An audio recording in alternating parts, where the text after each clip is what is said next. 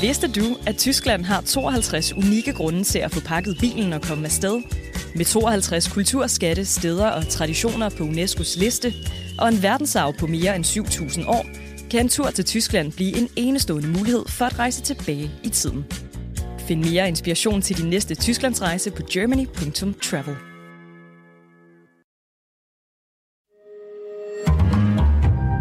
Berlingske. Ingen politikere i det her land, der reelt har visioner. Magtafgangse, siger jeg bare. Priserne stiger og stiger og stiger. Hvad gør vi ved det? Jeg er så træt af at høre på alt den spil. Det burde være et øh, korps ombudsmænd, der holdt Det giver ingen mening. Velkommen til en af de fine københavnske salonger.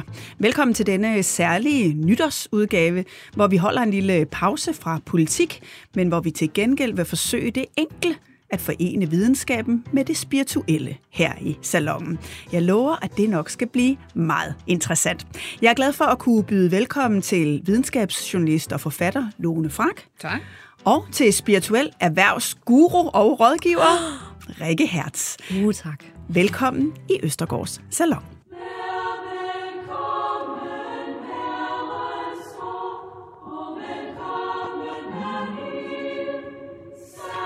Ja, mange tak, øh, fordi I ville øh, komme. Jeg har glædet mig meget til at sætte jer to sammen her i den her nytårsudsendelse. Se, hvad der kommer ud af det. 2022 øh, går på held. Hvad er det vigtigste, I oplevede i 2022? Rikke, hvad tænker du, der skete i dit liv? Det vigtigste. Jeg føler, at det er en øget sådan, særlig bevidsthed om, at nu er den 5 minutter over 12 i forhold til, at nu skal vi altså gøre noget for vores øh, psykologiske velbefindende og vores ja, natur, mm. vores miljø. Det kommer vi til at tale mere om. Lone? Altså, jeg synes, det vigtigste, der skete, det er, øh, at verden, om jeg så må sige, faldt sammen. Ikke? Altså, at vi har fået en krig i Europa. Vi har fået en fuldstændig ny verdenssituation, som lægger op til, altså, det kan gå rigtig mange veje, og der kan ske virkelig, virkelig meget. Så det har været på en måde et sindssygt interessant år. Så I er enige om, at det ser lidt halvsort ud, øh, og så skal vi så se, hvordan vi kommer ind, øh, godt ind i et øh, nyt år. Øhm, nytåret er jo sådan et tidspunkt, hvor mange mennesker gør status i deres liv, øh, og derfor dedikerer vi også den her salon til at tale om nogle af de helt store spørgsmål. Hvad er kærligheden? Set med spirituelle øjne og med videnskabens findes sjælen, eller er vi bare ren kemi? Men først så skal vi omkring en disciplin, som mange mennesker øh, udsætter sig selv for, og færre måske lykkes med at indfri, nytårsforsætter. Rikke, lad os øh, begynde i din verden. Øh, du er spirituel rådgiver øh, for mange erhvervsledere, mm-hmm. og en succesfuld en af slagsen. Inden vi lige gik på, fortalte du, at hvis man sådan skal have forløb hos dig, så skal man vente flere år ja. øh, for at få tid. Din vision er at bringe det spirituelle univers ind i erhvervslivet og gøre det anerkendt, anvendt og respekteret som et middel til at nå virksomhedernes resultater og dine personlige mål. Det står der i din vision. Lige nøjagtigt. Øhm, hvis man øh, kommer til dig, hvad er det så, man kan få hjælp til? Jeg stræber efter og har en intention om at frisætte og forløse potentialer og at hjælpe med at få bevidsthed og klarhed over, hvad retningen og hvad beslutning skal man tage for at kunne få den tilstand, både i sin krop og i sit sind og i sine virksomheder, at man skaber mening, man skaber opfyldthed, og at man skaber nogle gode resultater. Mm. Og hvis lytterne står her ved indgangen til det nye år og har nogle mål, som de gerne vil nå i 2023, øhm, eller i deres, der er både deres karriere eller deres liv i det hele taget, hvad er det så de vigtigste ting, de skal tænke over, hvis de vil sætte nogle nye mål? Mål er en drøm, man sætter handling på. Så det vil sige, at vi skal starte ud med at tillade os selv at drømme. Og vi skal tillade os selv at gå lidt ud over den der komfortzone og de sådan måske lavere grundlæggende behov, men egentlig drømme sådan ud, øh, hvad der er at vi kunne virkelig ønske os og elske. Fordi i det felt, der ligger livskraft, der ligger håb, og der ligger en enorm energi. Og det vil sige, når vi har en drøm, så skal vi så øh, sætte nogle handlinger bag, og så bliver det til, til, så bliver det så til et mål. Og hvordan bruger du det spirituelle i den sammenhæng? Det spirituelle for mig er at drømme om noget, som måske kan virke sådan urealistisk, eller øh, naivt, eller måske i virkeligheden sådan, øh, for meget. Øh, så, så, så når nogen kan have den tilgang, så er det spirituelle greb for mig, det er, at det er lige præcis der, hvor vi sætter spirit eller ånd eller øh, den her kraft fri til at tillade os selv at få det, vi godt kunne tænke os. Det, der gør os rigtig glade, opfyldte, tilpasse og tilfredse. Mm. Lone Frank, øh, din videnskabsbaggrund, Ja. det her med at sætte mål, hvorfor er der nogen, der når dem bedre end andre? Jamen, bare det at sætte sig mål er jo ikke en værd for ondt, kan man sige. Vel? Altså, det, nu lyder det jo her som om, at det er sådan, man, man skal bare drømme stort, og man skal sådan, ja, ja, men det, det er også, fordi du henvender dig til, altså, hvad skal man sige, rige mennesker i eliten på toppen af samfundet. Ja, de skal drømme stort, de skal gøre alt andet, og så skal de få et stort overskud, og samtidig have det enormt godt. Altså, langt, langt de fleste mennesker, der er mål, altså noget meget mindre. Kunne jeg måske næste år få råd til X, eller kunne jeg måske holde en lille smule mere fri, eller hvordan det nu er. Ikke? Hvis, der er også masser af mennesker, der, der jo ikke altså, har mål at sætte sig. Prøv, prøv, prøv lige at forestille dig, hvor mange der går rundt derude, og faktisk ikke rigtig, jamen, hvad er det, jeg vil i livet? Det er faktisk vanskeligt. Men er det der ikke, hvor Rikke netop taler om det der med at finde en mening, og det, det der egentlig kan drive en frem? Altså, Men det kan være rigtig, rigtig svært. Øh, og med hensyn til, om man så kan, hvis man sætter sig mål, hvor god man er til at, at hvad skal man sige, gøre noget ved det, som du siger, sætte handling på og alt det der, det har jo meget at gøre med også, øh, hvem man er, altså hvor gode er ens eksekutivfunktioner, altså simpelthen hjernefunktioner, der gør, at du kan motivere dig selv. Det er sandelig ikke, øh, hvad det hedder, alle for ondt at kunne motivere sig selv på samme niveau. Så der er en rigtig tag os lige med, stor... ind i, øh, tag os lige med ind i hjernen der. Hvad sker der, når vi skal motivere os selv? Hvad er det, der skal være til stede for, at vi faktisk kan lykkes med at bringe handling bag de her mål? Jamen, det handler meget om altså, nogle frontale hjernedele. Øh, man taler simpelthen om altså, dele af frontallapperne og, og hjernebarken i det forreste del af hjernen, som øh, faktisk altså de eksekutive dele af, af hjernen. Hjernens CEO snakker man også om. Ikke? Mm. Så der er simpelthen forskellige netværk, der, om jeg så må sige, kan være bedre eller dårligere forbundet til alle mulige andre dele af hjernen, som står for drift og, og følelser og hvad ved jeg. Ikke? Så det handler altså om, at og det ved vi jo også fra, altså fra dagligdagen, fra hvis vi snakker om øh, hvad det hedder, en af tidens sige, mest succesfulde diagnoser, det er jo ADHD. Lige pludselig hører vi, at rigtig mange voksne de får øh, det, hvad det hedder, diagnostiseret ADHD. Det er for eksempel folk, der kan have virkelig, virkelig svært ved at sige til sig selv, nu vil jeg koncentrere mig om det her i et stykke tid. Nu vil jeg gøre det her, jeg vil. Hvad det hedder, opfylde den plan, jeg har. Det er jo allerede øh, vanvittigt interessant, fordi I taler om noget af det samme. Altså, I taler om, hvordan man når mål, men I har bare øh, vidt forskellige sådan, perspektiver på, hvad er det, der gør det? Altså, mm. er, det, er, det, er, det, er det kemi, og hvordan hjernen er skruet sammen, eller er det en større mening, vi skal finde? Hvordan det, det spirituelle, Rikke, kunne jeg godt tænke mig at prøve at, at afsøge lidt mere. Når du skal have din, dine klienter til at kunne nå de her mål, hvad er det, du gerne vil aktivere hos dem? Ja, altså jeg vil gerne svare på dit spørgsmål, men jeg vil gerne lige følge op på noget af det andet, der er blevet sagt, fordi at jeg oplever faktisk, at det er muligt for alle, at det er alle for ondt at sætte sig et mål.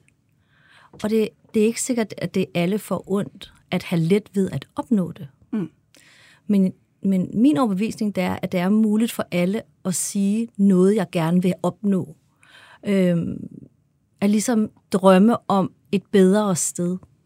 Og, øh, og så bliver jeg lige bare en lille smule øh, udfordret af, at jeg lige bliver sat i en kasse med, at det kun er folk, der er rige, fordi jeg faktisk laver utrolig meget velgørenhedsarbejde for folk, der er virkelig, virkelig, virkelig på hungersnødsgrænsen, øh, og hjælper med det. Jeg er øh, i præsidiet for UNICEF og for øh, gadebørn i Indien, og jeg, altså sådan, så vil jeg bare lige sige, det er ikke kun dem, jeg hjælper. Men det er jo ikke dem, du rådgiver øh, med at finde mål og jo, lave store, er, større overskud. Nej, jo, jo, det er mennesker, som, som jeg også hjælper med at finde vej i et liv, der gør rigtig ondt.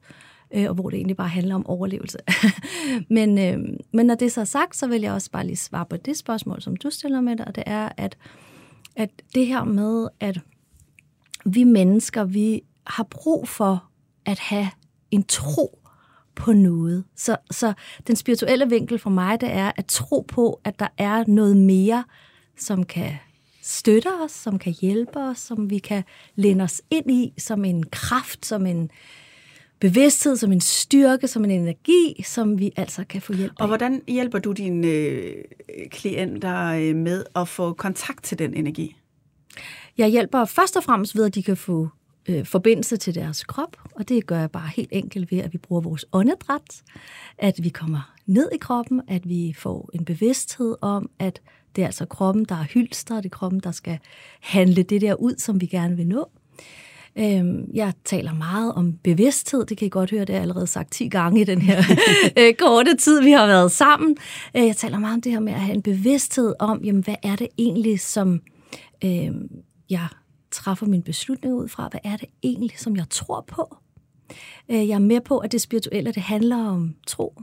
Det handler om at kunne læne sig ind i det, eller overgive sig til noget, som man måske ikke kan måle og veje, som ikke er en decideret øh, naturvidenskabelig, men en mere kvantefysisk eller åndsvidenskabelig tilgang?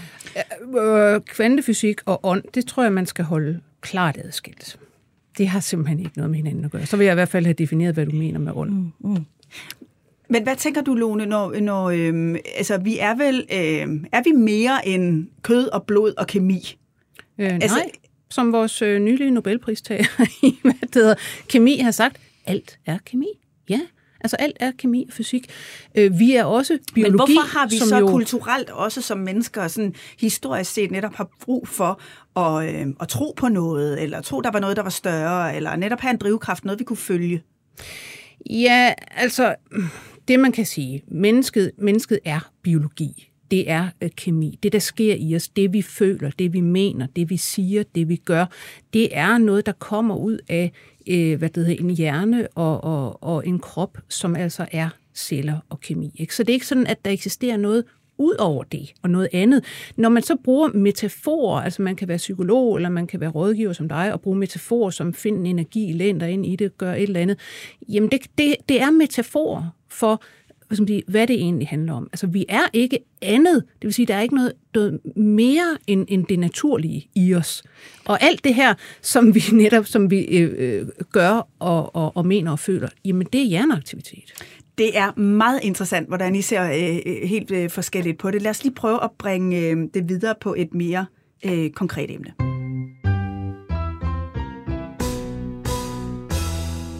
Fordi lad os prøve at tale om øh, det, det hele handler om, vil mange mene, nemlig kærlighed.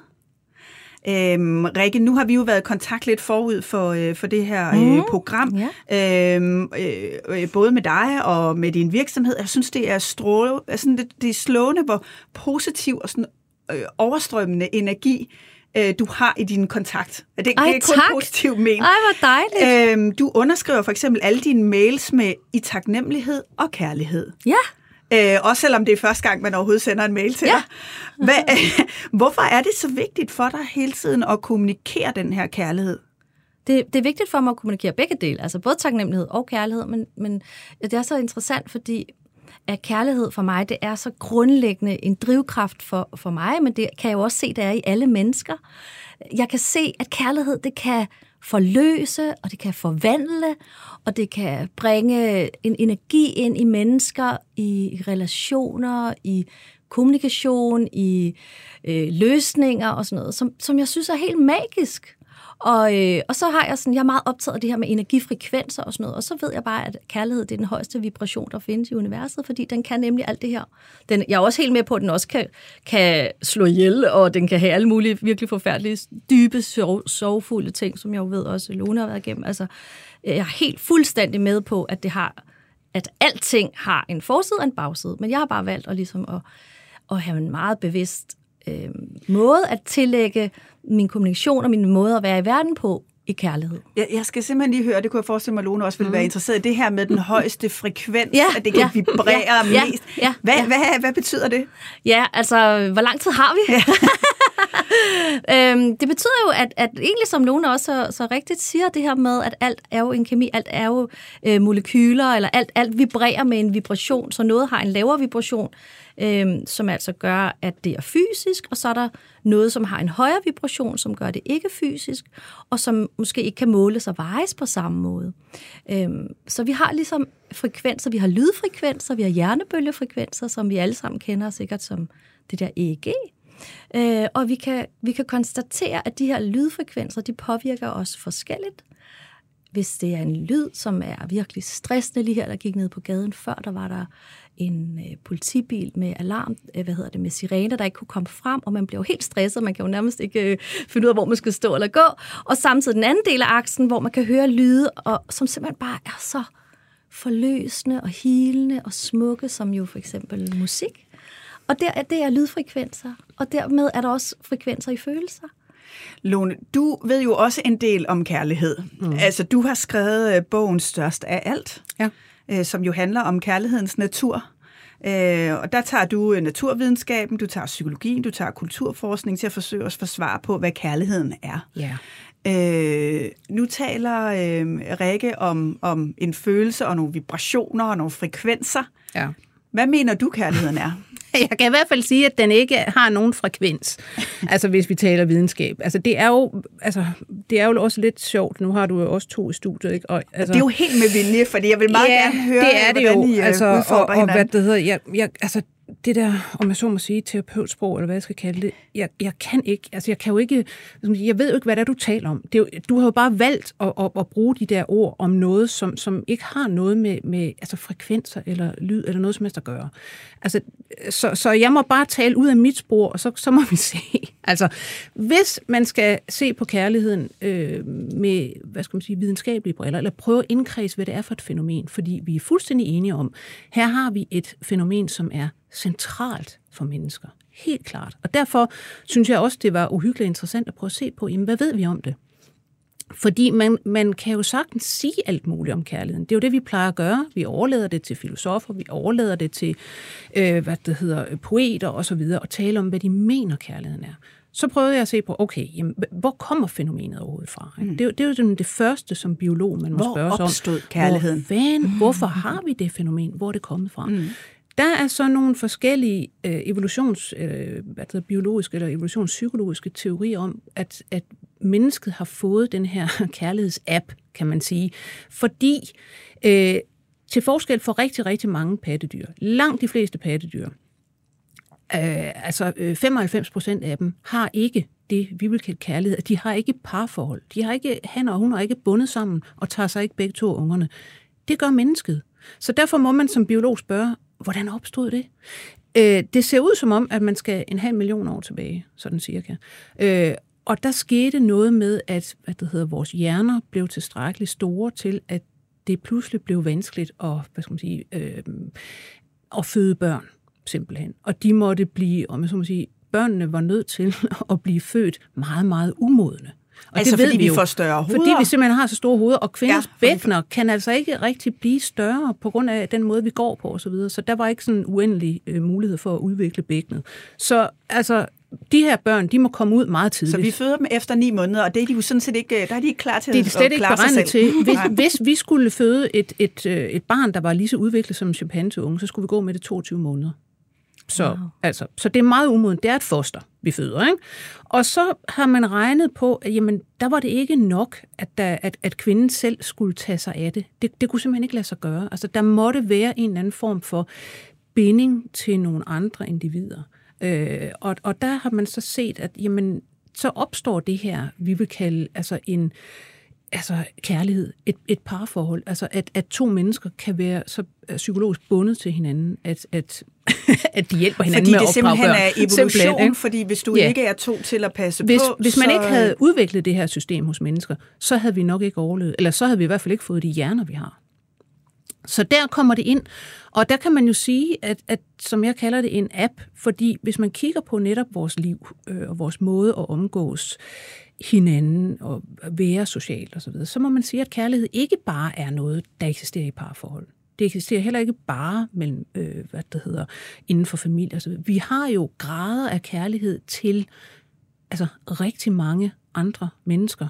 Øh, og et, bare det, at Men vi det kan har være... vi jo ikke brug for. Altså hvis vi taler om det i den der rå evolutionsteori, mm. så øh, er der jo ikke brug for, at jeg føler kærlighed til altså, et stort antal af mennesker. Nej, men, men i den situation, hvor vi blev udviklet, det er jo lang, lang, lang, lang, lang, lang, lang tid siden, flere hundrede tusind år siden, ikke?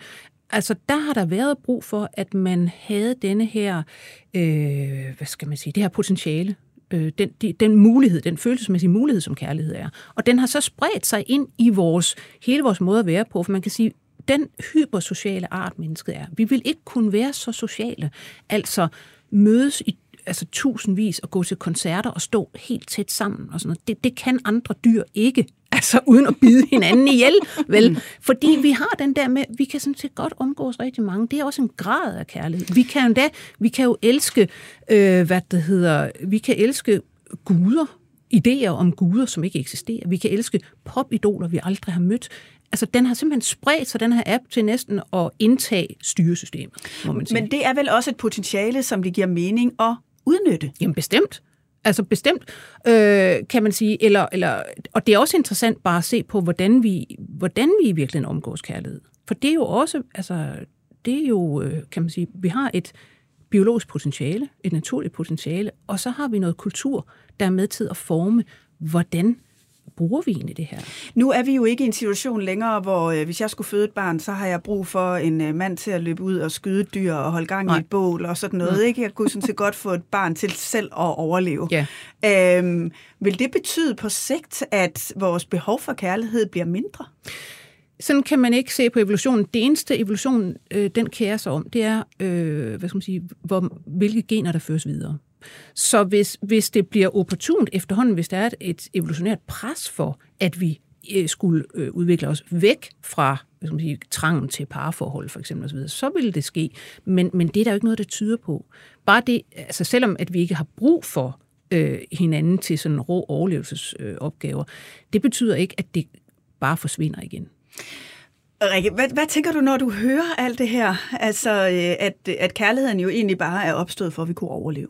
Det tror jeg er helt rigtigt. Mm. Men jeg tror også, at det er lige præcis er det, der gør, at vi i dag, hvor vi netop kan klare, altså hvor de laveste dele af vores overlevelse, sådan, hvis man tager sådan den der Maslows behovspyramide så, så tænker jeg sådan, nå ja, men det giver jo fuldstændig mening, at det er det, der har, har bragt os her, hertil, hvor vi er i dag, med så høj grad af, af overlevelse og med så høj grad af bevidsthed, sådan så, at vi nu kan i virkeligheden, fordi vi er bevidste om at være bevidste, kan vi tage et valg, et aktivt valg om, hvad det så er, jeg rigtig gerne så vil øh, gå ind i den her verden med, hvordan vil jeg gerne leve mit liv, hvad er det, jeg vil gøre for at være et menneske, som kan holde øh, både sig selv og andre ud. Øh, og, og på den måde tror jeg, at vi simpelthen kan tage det der kærlighed som fænomen, som jeg godt kan lide, Lone kalder det, det synes jeg er meget fedt. Så ja, fænomenet kærlighed, ved du hvad, det er jeg bare pisse vild med. Og det har jeg bare lyst til, at det skal, øh, det skal ikke bare drysse ned som sådan lidt krømmel på toppen. Nej, det vil jeg simpelthen lægge mig i en dyb marinade i. Sådan, så Og jeg hvis man så ligger i den der marinade, Ja. hvad, hvad, hvad kan man så, hvordan kan man så bruge kærligheden aktivt til ligesom at styre sit liv derhen, hvor man gerne vil have det? Det synes jeg, man kan ved at tænke på, hvordan vi møder både os selv, selvkærligt, og hvordan vi møder andre. Mm. Så i stedet for at møde andre med, øh, når men, fordi uh, Lone og jeg, vi ser forskelligt på det, og vi har forskellige tilgang til det, så er det ikke ens betydende med, at vi ikke kan lide hinanden, eller kan have kærlighed til hinanden. Vi kan bare se ting på forskellige måder, men jeg kan sagtens have kærlighed til nogen, der mener noget helt modsat af mig.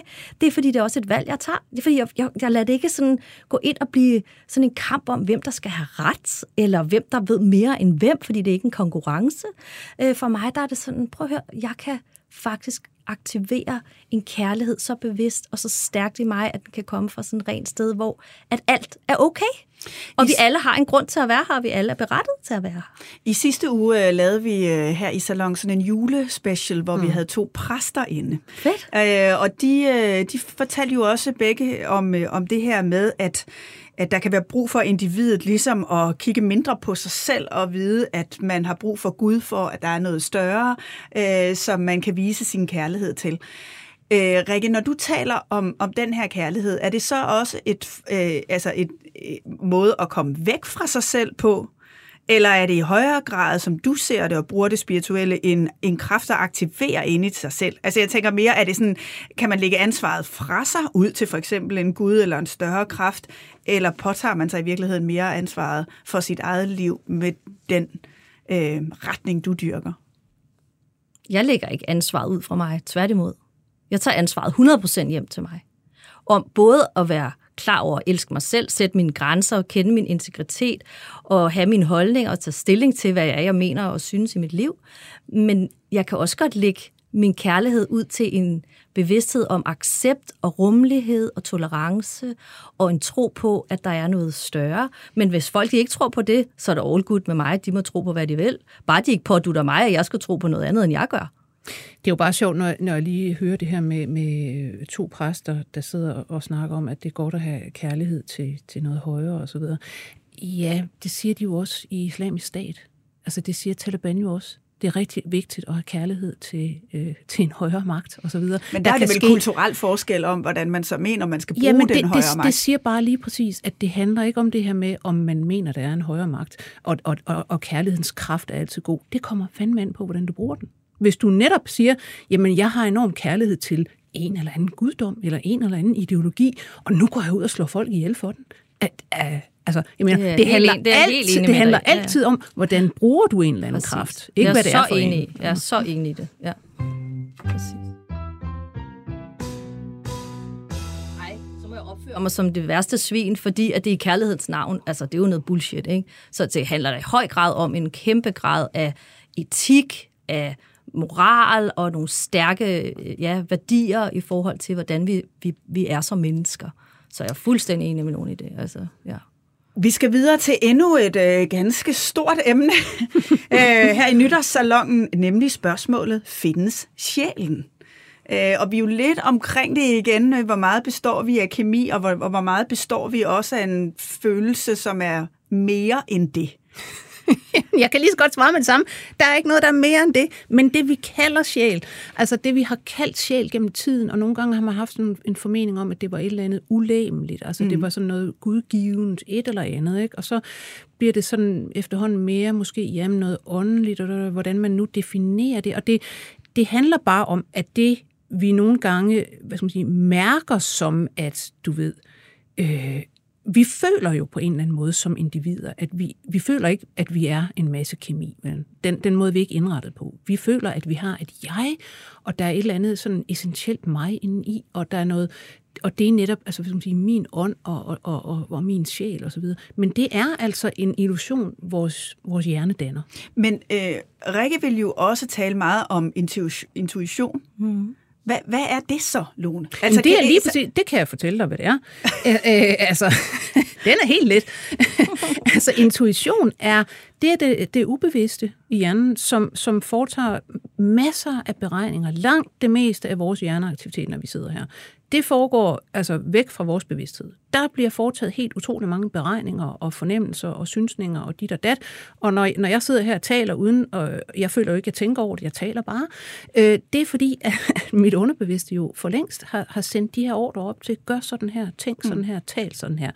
Og intuitioner er jo også netop en fornemmelse, man får af, det her er rigtigt, det her er forkert det er din, hvad skal man sige, dit ubevidste, der sender nogle beskeder om. Men kan vi blive, som, lidt som Rikke er inde mm. på, og, og, kan vi blive bedre til at bruge den intuition? Kan vi få en højere grad af kontakt til den underbevidsthed? Er der metoder til faktisk at kunne bruge en langt større del af vores hjernekapacitet, af vores intelligens? Altså det er ikke fordi, at vi ikke bruger vores hjernekapacitet. Den der sådan gamle, øh, skal man sige, myte med, om du bruger kun 10% af din hjernekapacitet. Nej, altså vi bruger den, men vi bruger den på forskelligt. Det er klart, at vi skal, hvis vi skal være bedre til for eksempel øh, at, at lytte til et eller andet, altså nogle fornemmelser, vi får, så handler det jo for eksempel om, jamen, så skal du øh, lade være med hele tiden at sidde på er, alle mulige medieplatforme. Men hvad er det der øh, fornemmelser? Hvad er jamen, det? fornemmelser er jo øh, hvad skal man sige, det er jo beskeder, altså det er, det er hjernen, der siger til dit bevidste på en eller anden måde. Hvis du nu sådan skal vælge imellem,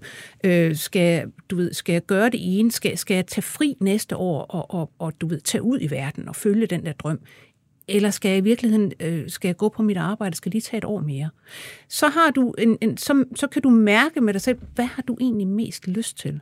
Og den der lyst, eller intuition, hvad vi nu skal kalde det, det er, om jeg så må sige, en, en, din hjerne, ubevidste hjerne, hælder til en eller anden beslutning af de to. Den har foretaget alle mulige beregninger om, hvad fanden vil der ske, hvis sådan og sådan og sådan. Ikke? Altså, det er det, der er fornemmelser. Rikke, hvordan arbejder du med intuitionen? Øh, definitionen for mig på intuition, det er, en, det er en kombination af erfaringer, som er præcis alt det, Lone siger, men så er det også på fornemmelser, som jeg mener både øh, selvfølgelig kommer øh, også i det, fra det ubevidste, men også kan komme fra en anden bevidsthedskilde, der kan give os informationer. Og hvad er det for en anden bevidsthedskilde? Øh, jamen, jeg, jeg tror jo på lige præcis, at vi har en del af vores liv, at vi har en krop, vi har et sind, øh, som er hjernen der, og så har vi så en sjæl, som, har en, som er en bevidsthed, og som altså kan forudsætte ud af den her krop. Så når, når der er, at øh, der ligger et menneske og går over på den anden side, forsvinder, så ligger kroppen der, hjernen ligger der, men livet det der øh, er væk.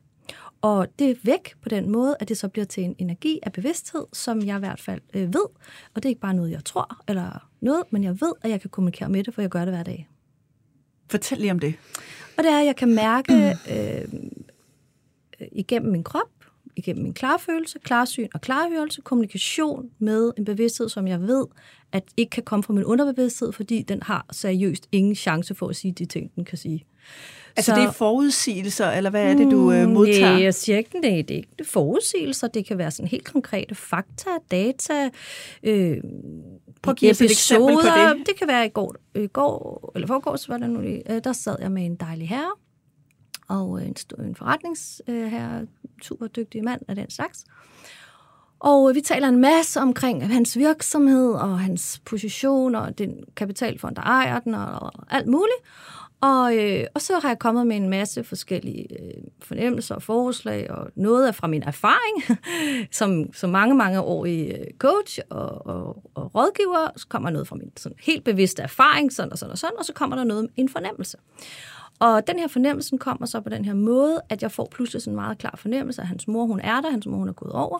Jeg får en klar fornemmelse af, at jeg skal komme med et helt bestemt øh, eksempel til ham. Som, altså, jeg har nul forudsætning for at vide noget som helst om det. Et helt konkret eksempel. Jeg giver ham det her eksempel. Manden brød fuldstændig sammen og græder.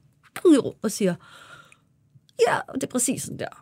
Og han fortæller nogle ting om det, og så siger ja, men det der, det der er formålet med at få det her at vide, det er, at det ligesom skal underbygge det, som der er blevet sagt før i dag, om at din prioritering og det, der kunne være konsekvensen, hvis du vælger den der øh, beslutning øh, A frem for B, at så lander den position, eller det, der du har selv været igennem, der lander din egen dreng en til en, samme alder, samme tid, samme det hele, i samme følelsesmæssige dilemma. Og øh, manden her, han er helt sådan, det er præcis sandt. Jeg var nøjagtig den alder, nøjagtigt, da det skete. Og der sker bare sådan en bevidsthed i ham om, shit, altså her kunne jeg komme til at træffe nøjagtigt den samme lorte beslutning, som min mor traf, dengang hun var i live, og jeg har bare på ingen som helst måde lyst til at skulle bringe mit elskede i den situation. Og jeg sad bare og tænkte, nå okay, øh, det var virkelig at give nogle Kleenex og sådan noget, og kan jo godt se, at det berører mig virkelig meget, og jeg bliver da også påvirket af det. Men min pointe er med det her, det er, at de, den viden, som der kommer ind i mig, den ved jeg kommer fra en anden sjæl, for jeg har ingen erfaring forudsætninger, noget som helst underbevidst, at kunne give mig den information, hvis det ikke kom et andet sted fra. Lone, gør det noget indtryk på dig at høre sådan en historie om, at man synes, man får nogle impulser et helt andet sted fra, som ikke kan komme fra ens selv, ens egen bevidsthed? Nej, altså fordi mm, jeg ved simpelthen ikke, hvordan jeg skal... Altså, der er også, du ved, medier, der siger, at de kan forudse det ene og det andet, og, og så videre, så videre. Jeg, altså, hvis det var sådan en, en, hvad skal man sige, øhm, en helt øh, du ved, hvis det var sådan en måde, verden fungerede på, så tror jeg, at mange flere af os ville have den der forbindelse. Ikke?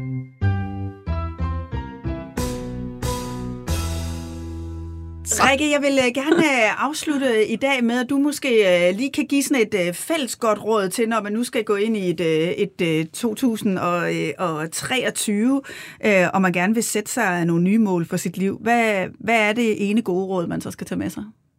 Jeg synes, at man skal tage med sig, at det handler om, hvad man selv tror på, hvad man selv føler er sandt for en, og at man selvfølgelig skal fokusere på det, som gør en til et mere tilpast, tilfreds og glad menneske. Og Lone, har du et afsluttende råd?